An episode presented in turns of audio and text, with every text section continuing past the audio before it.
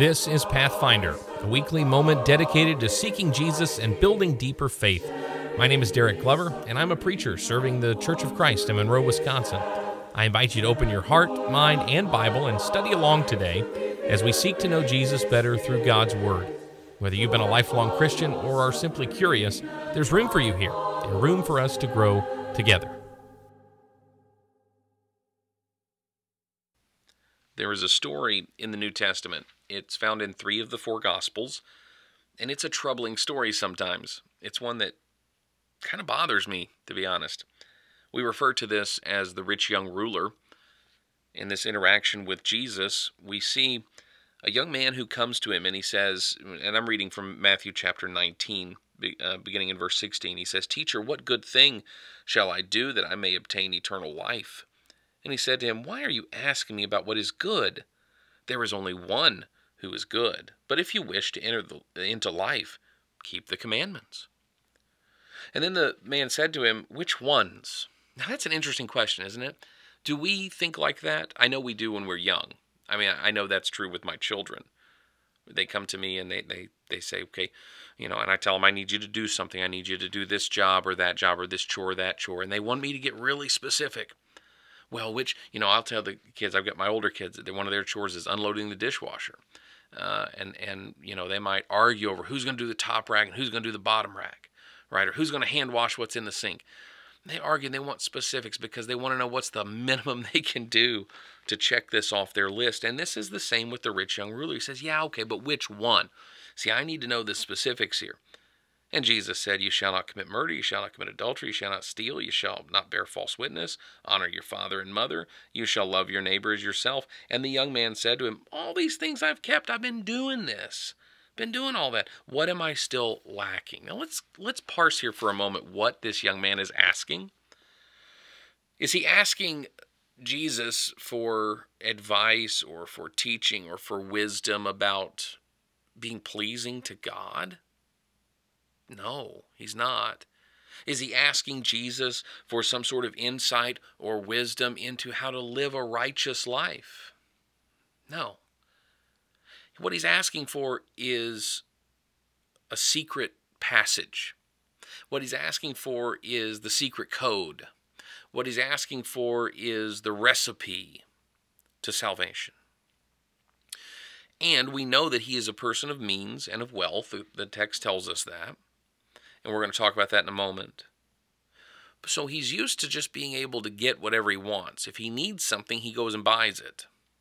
He doesn't have to think about it. So life for him is very transactional.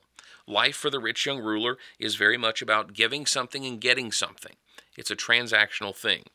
So let's look further and see what um, what Jesus says to him. He says, "I've done all this. What am I still lacking?" Oh boy, Jesus had him here. He said, "If you wish to be complete, and by the way, the Greek word for complete also means perfect. So in some translations, it might see you might say perfect. Doesn't mean literally perfect, but I mean if you want to be complete, if you want to get it all, here's what Jesus says: Go and sell your possessions, give to the poor, and you will have treasure in heaven. And come follow me. When the young man heard this statement, he went away grieving, for he was one who owned much property. Jesus goes on there to talk about things we've heard before how it's harder for the a, a rich man to get into heaven than it is a camel to go through the eye of a needle and and figurative things like that. But the point here really is not so much about wealth and it being inherently bad. I think wealth makes life more difficult uh, in some ways when it comes to our spirituality I think when we're uh, involved in a faith that by its very nature is for is designed for us to confess that we have no hope but Jesus, if you have a lot of material things, it makes that confession much harder. Because as the rich young ruler could buy anything he wanted, could fix any problem, could make a trade or a transaction to get what he needed, so we when we have great means are able to work through harder times in life and rely on something else besides God you know, and when life is easy, it's really hard to see God. Now, that's not to say that people who are wealthy don't do amazing things with their wealth and don't have great relationships with God. There will be rich people in heaven. That's not the point. The point is that is one of many, many things that causes us to be distracted from God. This young man was wanting He was wanting to get the insider deal. He was wanting to get the inside track to heaven. And what Jesus told him, because Jesus is wise and he knows and he's perceptive and he's, he's God, he knew what this guy's one thing was. The one thing he loved more than anything in the world.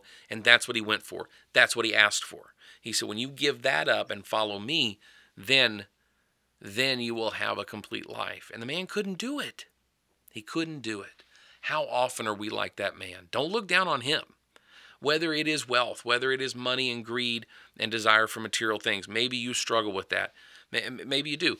And, and just understand if you do, that, sim- that simply means that you will have a hard time humbling yourself and letting go and accepting God and Jesus as the only way to save you and change your life. That's what this rich young man had trouble with. That's going to be the battle with money. But it could be anything. It could be your addiction. It could be your temper. It could be your pride. It could be your relationship with people in your family or relationships at work. It could be anything that you hold. It could be your doctrine. It could be your church. Think about that. What's this guy asking for? Lord, what is the one thing I need to do? Exactly what do I need to do and how do I need to do it in order to get to heaven? Do we not ask that? Do we not seek that?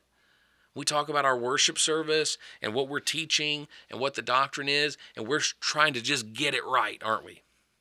And we look at the other churches that don't believe the same thing as us and we say, well, they've got it wrong. We're going to get it right. We try to make transactional deals with Jesus all the time. If we worship the right way and we believe the right way and we teach the right way, then we're in, right? That's what we think. And yet Jesus repeatedly says, You're not in until you let go of the one thing that's holding you back. For this rich young man, it was money. For us, it could be our church doctrines. It could be um, our fighting. It could be any number of things. But the bottom line is you got to let go of everything to accept Jesus Christ. Whatever it is holding you back, you got to let go of that. You've got to set that aside.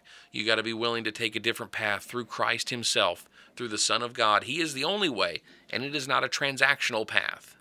It is not do this and you get this. It is put your whole faith and trust in Him, and you shall inherit eternal life. That's all the time we have this week for Pathfinder. I hope you have found it to be an enjoyable and uplifting experience. Maybe something that's caused you to think about some things you hadn't before, and maybe give you reason to open your Bible and get into the Word a little deeper. If you have any questions or comments, you can reach out to me through the Monroe Church of Christ website, monroechurchofchrist.org. You'll find contact information there, as well as previous episodes of Pathfinder that you can listen to at your convenience. If you're in the Monroe area, we certainly hope you would come and get to know us in person. You can find our meeting times and location on that website uh, also, and we hope we get to meet you in the future. Until next time, I'm Derek Glover. May the Lord bless you and keep you. May he make his face to shine upon you, and may he give you peace.